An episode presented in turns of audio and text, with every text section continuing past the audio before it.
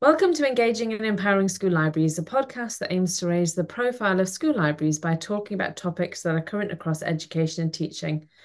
Today, Darryl and I are continuing our monthly chat, Fossil Education and School Libraries, where we hope to help you engage with the content on the Fossil Group website, introduce you to people who are using Fossil in schools, and most of all, just have a conversation about the role of school librarians within education. So thanks for joining me again, Darryl. I hope you're well. Yes, very well. Thanks, and you, Elizabeth.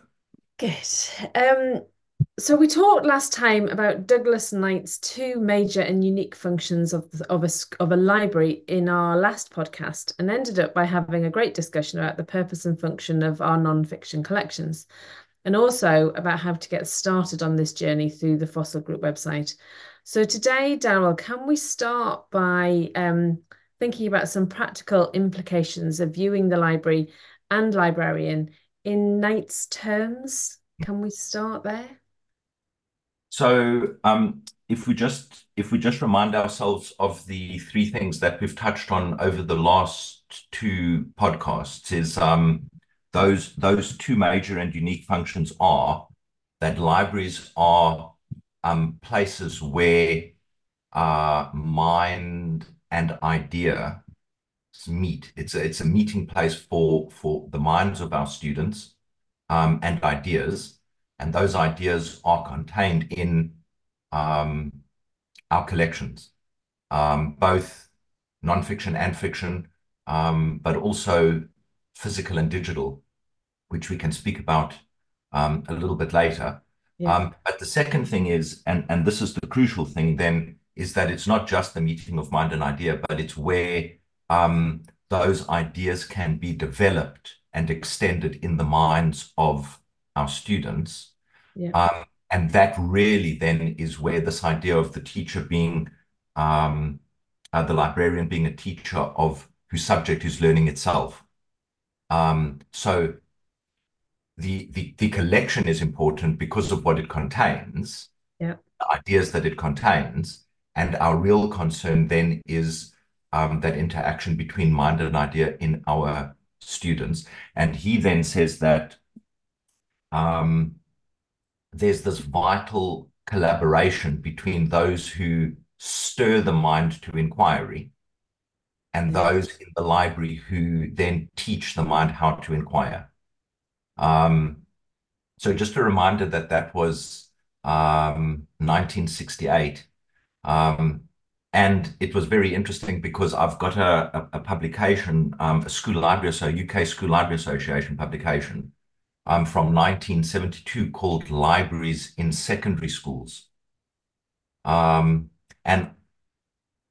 I find this quite interesting because that document says that the library has been described as having three main purposes: those of reference or enquiry with an E, study, and background or recreative reading. So those are the three functions of the library, or main purposes of the library. Now, the interesting thing is that enquiry with an E is basically the asking of a question. So the way that they define it is it's the asking of a question and the looking for an answer. Right. So that's why they say enquiry with an E is an act of reference. So you are looking for a specific answer to a question. Okay. But study, which is the second function, is where you then have one inquiry that leads to another inquiry that leads to another inquiry that leads to another inquiry. Yeah. And it's possible that begins to look a lot more like inquiry the way we understand it. So not looking for a piece of information, yeah, that answers a question, but building an understanding of something through a series of questions, and where we're looking for answers to those questions in the collection. Okay.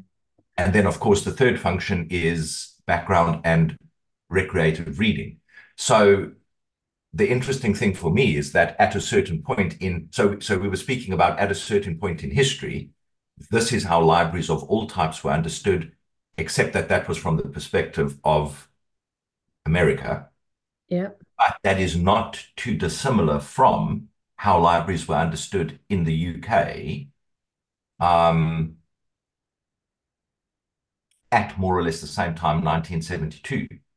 Yeah. So I think an interesting question for us going forward is what happened, what has happened to our understanding of what the school library is and does, and the role of the school librarian in that. So if we go back to what libraries potentially looked like in the 1960s, school libraries looked like in the 1960s, would we have had professionally qualified librarians in post? So an expectation? So I think, so that is a project that I'm working on at the moment. Okay. Because it's quite, yeah, it's a little bit difficult to piece together exactly what the situation is. But I've got an older manual, again, a UK SLA manual called School Libraries, a Short Manual. And that was first published in 1947, and I've got the 1955 edition. And from what I've read so far of the 1955 manual, there is certainly language that the librarian is a teacher. Now, that may literally be the case. So there was a teacher who had a responsibility for the library. Okay. But it is certainly clear from those books. Well, certainly the 1955 one. It's very clear that there was a strong push for those teachers who were librarians to learn how to become librarians. Yeah. Now, interestingly, that is the situation in Canada, America, and Australia. Yes. That you're a teacher librarians. Yeah. So you're a teacher first. Yeah.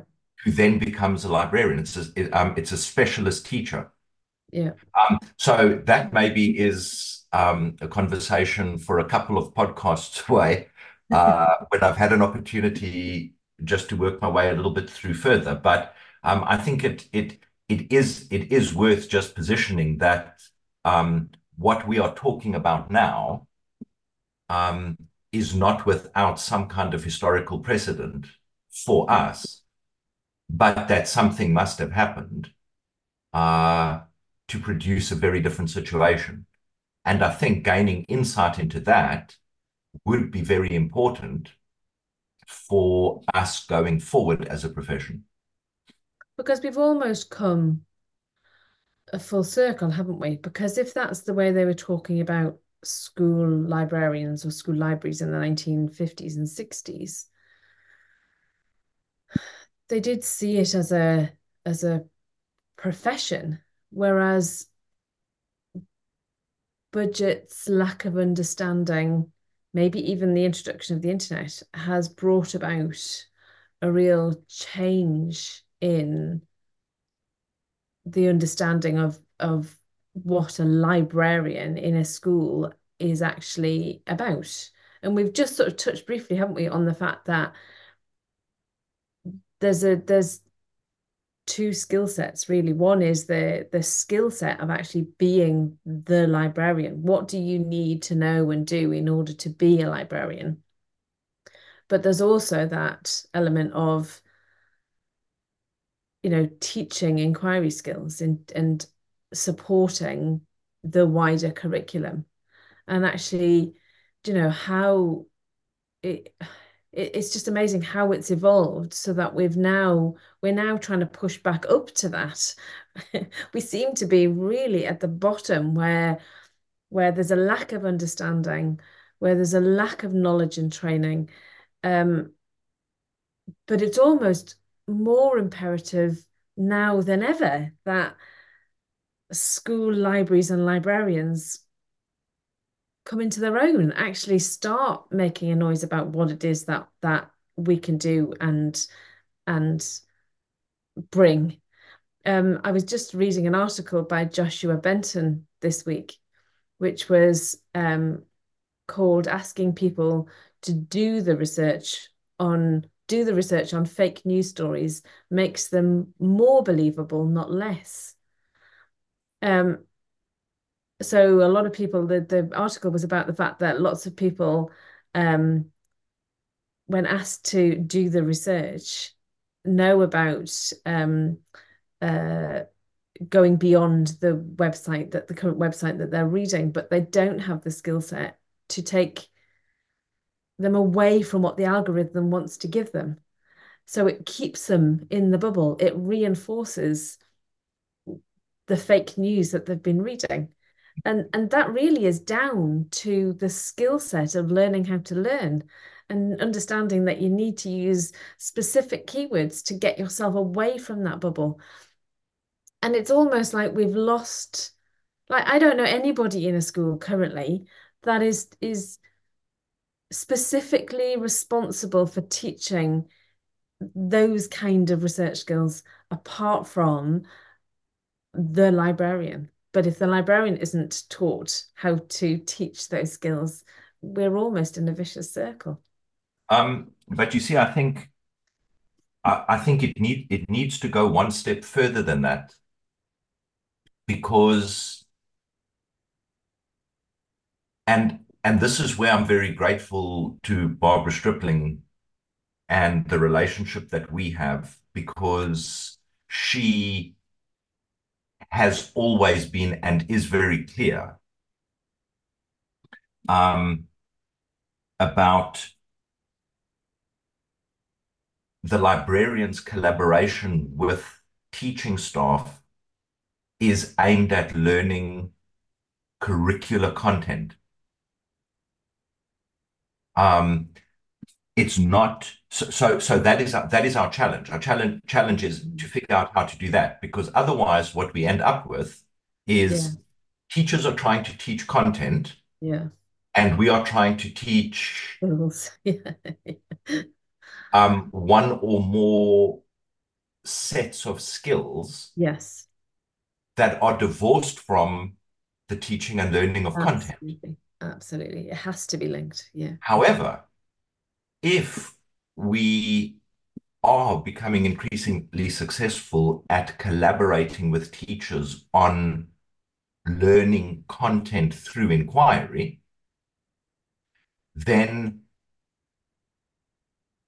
naturally and in age-appropriate ways, concerns with quality of the information that we're using, how we find that information, more importantly than that, what we do with the information, how we make sense of the information, how that helps us to understand what it is that we're studying, that then becomes a natural part of that learning process, and we aren't competing for time, and students and teachers are encountering those absolutely critical skills within a logical learning process.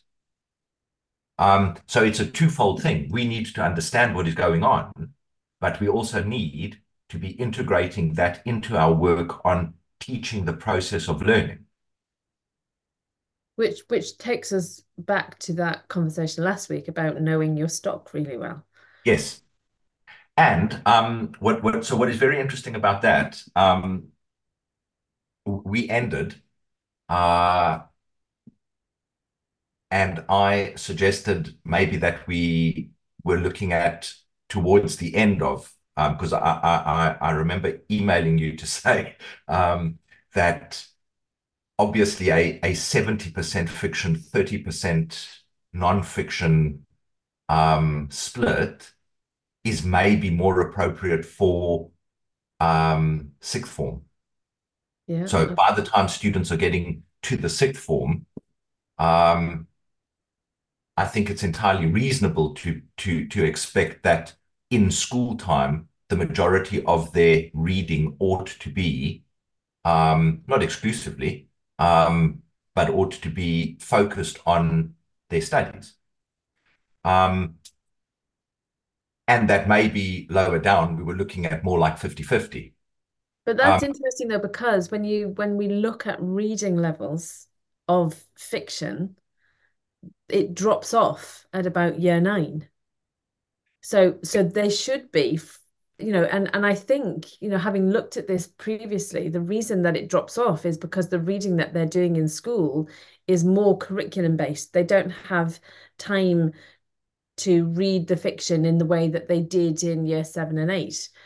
Maybe that's where the transition then comes to our non-fiction collections being greater at that age level then. Yeah, so I think we need to understand that as a progression. So I think it would be wrong if we were saying that we aren't expecting or trying. And I think maybe also it's important that we have a shift in language, which is actually why the 1972 SLA Libraries in Schools document is interesting, because they refer to recreative reading. Yeah. So there's a kind of a reading for information and for learning, and there's a recreational kind of reading where I'm just enjoying reading in a different way. Well, I'm enjoying the reading in a way that is different to the enjoyment that comes out of reading for learning something about a specific topic.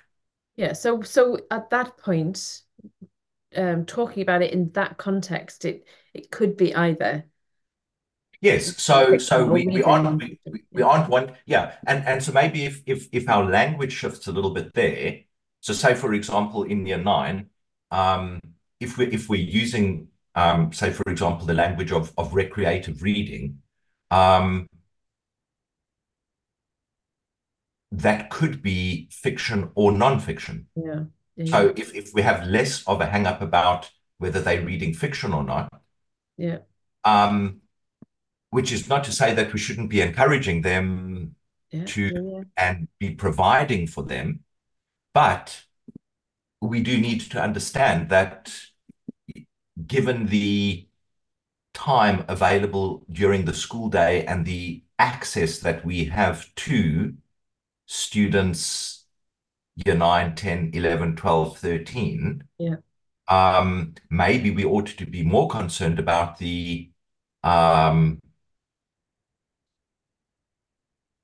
so this idea of taking hold of and developing the ideas that we find, learning from those ideas, and that then ought to be reflected in the balance of the collection. Yeah. So year 9 does seem to be a point where we do need to begin thinking differently about our collection and what we are doing with our students around the collection.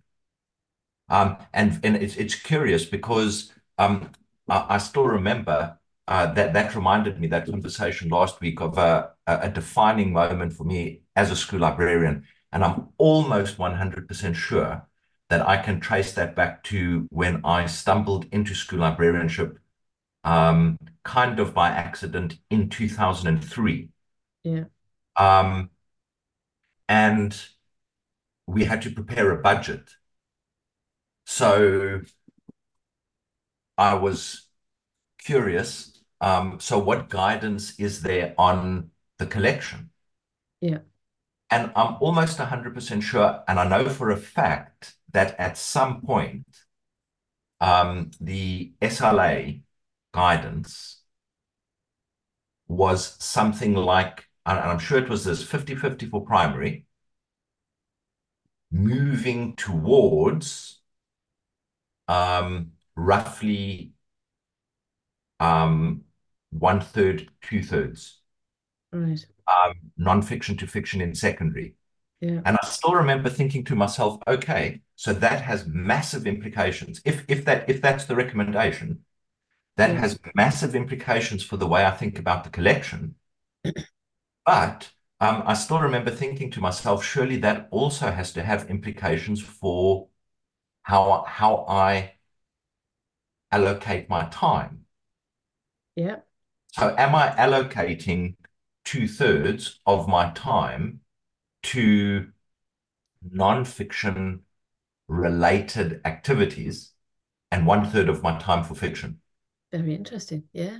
Now, we've just done our budget, and the SLA bookstock guidance for 2024, so that's just come up, just been put out, and the guidance is primary school age range proportion of fiction to non-fiction is recommended as 50-50. Yeah. Secondary school range in the ratio of 65% to 75% non-fiction. Wow. To 25% to 35% fiction, in order to offer one title per area of the national curriculum. Wow. Now, I'm as sure as I can be that that is the ratio that first got me thinking about the importance and the value of the non-fiction collection, as well as how I prioritize my time. Yeah. And actually, that leads very neatly into the fact that we were doing the budget and the development plan.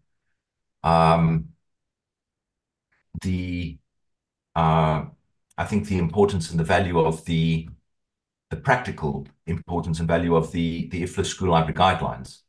Okay. Because one of the things that is one of the things that I did when we were doing the budget and the annual report was I wanted to revise our job descriptions based on what we were actually doing. Yeah. And I searched locally, but also internationally, for job descriptions that actually described the reality of what it was that we were doing. Yeah. And I was more or less disappointed. Yeah. And so many of the... That's basically, though, because the people writing job descriptions for school librarians are the senior leadership teams in schools, who really don't understand what the role of the school librarian could be on the whole.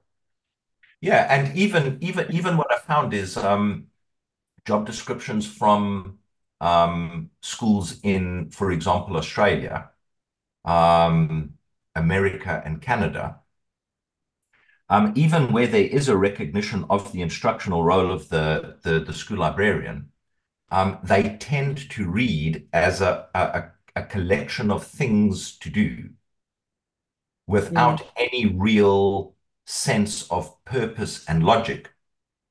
Yeah. So what I did was I revisited the IFLA School Library Guidelines. So what I hadn't appreciated, even when the two of us worked on that SLA guide.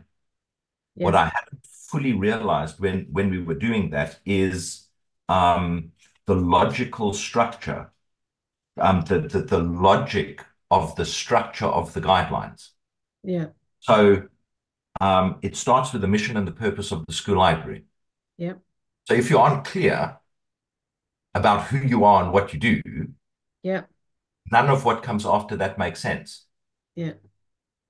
The second one then is, what legal and financial frameworks does your particular school library operate in? So that is within your school, but there may also be regional, district, national considerations. Yeah. Human resources. So now the interesting thing here is, so there's a lot in the news at the moment, very positive news about the importance and value of a school library. Yes. And reminders that that library needs to be staffed. Yeah. And that is absolutely brilliant and to be applauded. But that immediately raises the question then of purpose. Yeah. So what is the school library and the librarian? What is it that they are going to do? And I think the thing that we have to be really careful of is that while having a library and having a librarian in a library is a very important and necessary step. What we can't afford to do is to not bear in mind that libraries need to be appropriately staffed for the size of the school. Yeah. So to give you a practical example, for a long time now, I have been using the Australian School Library Association recommended minimum information services staffing levels. Right. That they, the most recent version of that is 2020. Right. Now, what they do is for both primary and secondary, for number of children, they recommend number of teacher librarians and support staff hours. Okay. So to give you a practical example, for a school of our size now, so it's a little bit more complex for through schools because the ratios are slightly different for primary and secondary. But for a school of our size, so we are currently around 450. The recommended minimum, which the IFLA guidelines also flag, according to a particular school's unique needs. So that recommendation is 2 teacher librarians. And I think they effectively, what you're talking about is a primary library and a secondary library. So 2 teacher librarians. And I think it's something, if I remember correctly, it was something like 60 support hours. Okay. Now, what we need to understand there is, so when I was working on the job description, this is where this became clearer to me. So the teacher librarian is a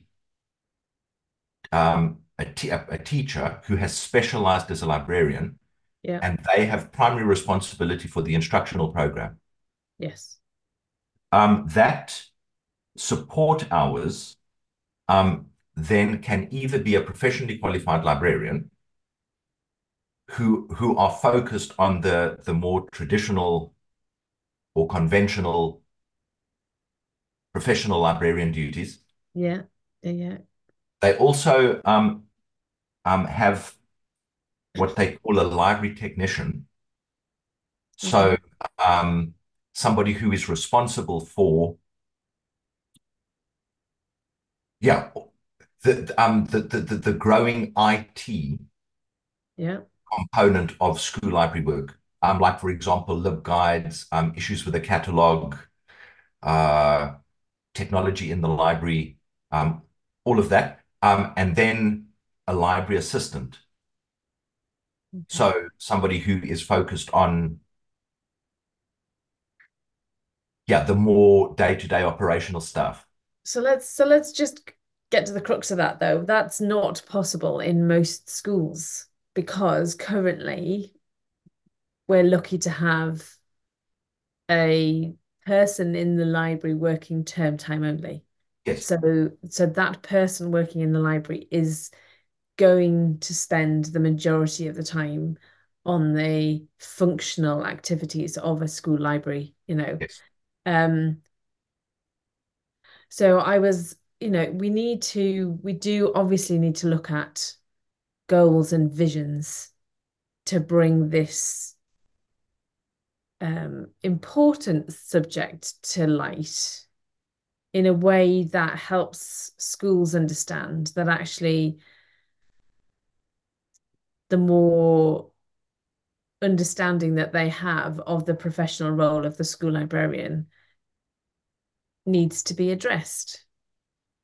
This isn't going to happen overnight, we know. But it really is important that we highlight these kind of numbers and something that we need to be working towards. Is that just by talking like we are today, or is there more to it? Well, so I mean, I think it has to start. It has to start by talking, because I think we will have scored an own goal. So it would be a huge achievement if every single school had a dedicated library space and a librarian. So that would be a huge achievement. Yes. But I think it would be an own goal if we weren't clear that that is a minimum. Yes. That we ought to be starting from that point. But also that the librarian is not just admin staff. Exactly. So actually the librarian needs to have a qualification and somebody that actually understands the wider role of the school librarian. Yes. So that's why just to come back to the what really struck me about the logic of the guidelines, because remember, the guidelines, when they were written, the guidelines are not the final word. No. They are aspirational and inspirational, and they point us in a direction. Absolutely. But that's based on 50 years of research into effective school libraries.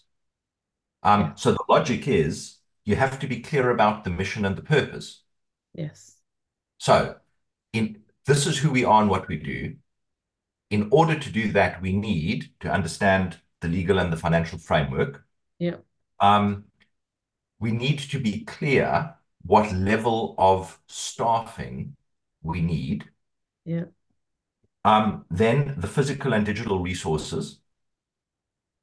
So what does that physical and digital collection look like? And we've been talking about ratios and... Yeah, absolutely. But then it comes to the program and activities of the library. Yeah. So all of that stuff serves the program. Yeah. All of that stuff only exists for the program. And then the program becomes really important, because that is who we are and what we do. And what we're able to do because of the rest of it. Exactly. Yes. But the danger is that if we aren't clear about what it is that we ought to be doing, then I think calls for increased staffing or resourcing are hollow. Yeah, because if you're just saying, well, we need, and without a purpose, everybody could do with more staff just to do the practical things. But actually, the more staff needs to be for a very specific reason. Yes. Yeah. And if we don't understand what that is, and if we aren't, so that's why, as I say, if I go back to 2003, that simple act of saying, well, actually, as we get closer to the end of school, the split between fiction and non-fiction ought to look more like this. Okay, so that makes sense, because yes, year 7 and year 8 come to the library either once a week or every 2 weeks. I have quite a lot of contact with them. The fiction collection is largely aimed at them, because that is where there is input and whatever and whatever. However, what am I doing with the other? Yeah, so that is a percentage of my time. It's a percentage of my collection. So what exactly is it then that I'm doing with my non-fiction time and collection? Yeah. So that then starts to become clear in the program, because we can sum that up as literature and reading promotion. Yeah. I include media and information literacy within inquiry, technology integration, and CPD for teachers. Yeah. So in the very little time that I have had when I was working on my own, yeah, of course, I didn't have the benefit then of the guidelines, which I only stumbled across in 2019. Absolutely. So in the limited time that I have, and it's an impossible ask, but if I'm not trying to address these four things, then I end up largely with one, and the program becomes unbalanced. And then it makes it very difficult for me to have conversations with colleagues outside of the library about anything other than one aspect of a balanced program. Yeah. So we need to be clear that the library serves the program. What is the program?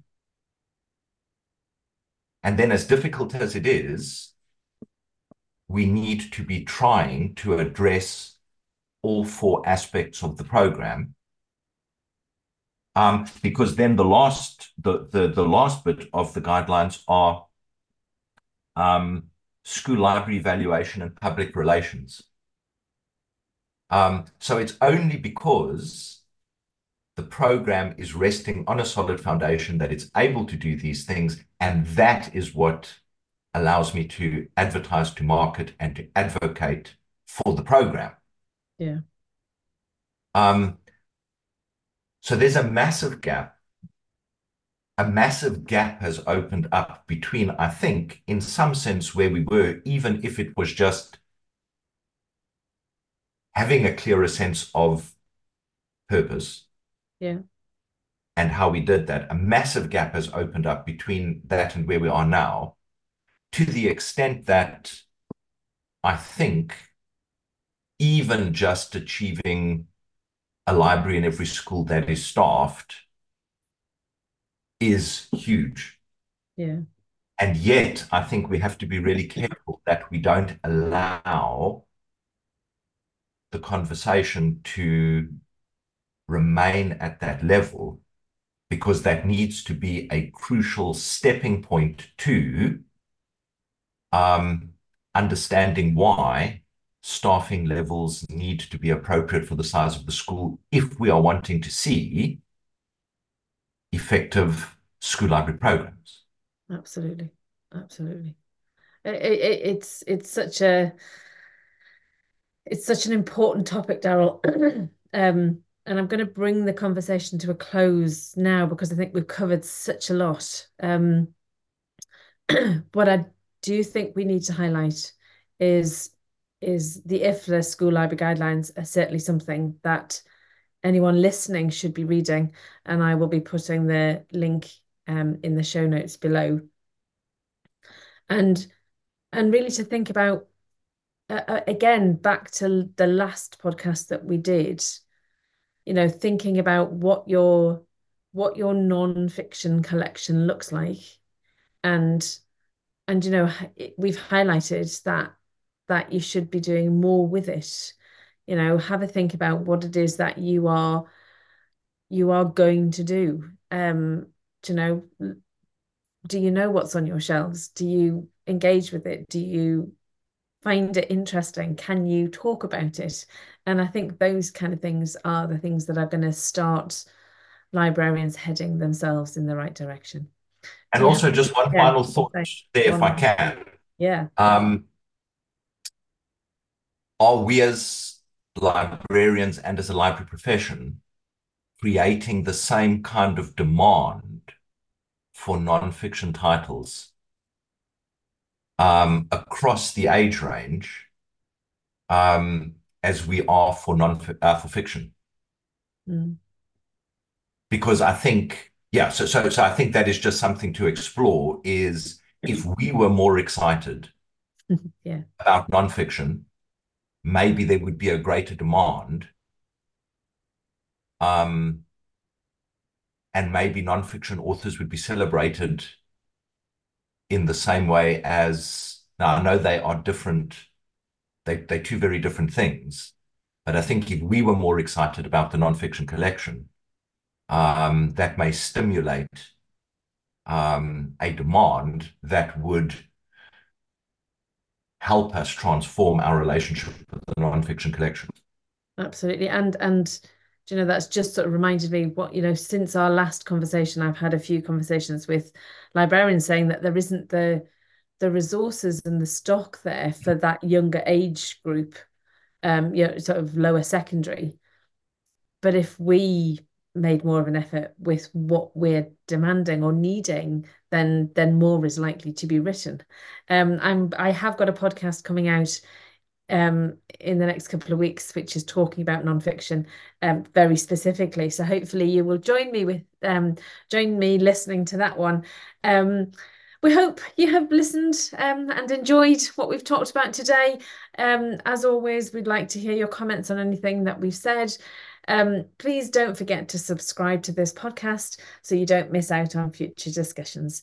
Thank you, as always, for listening.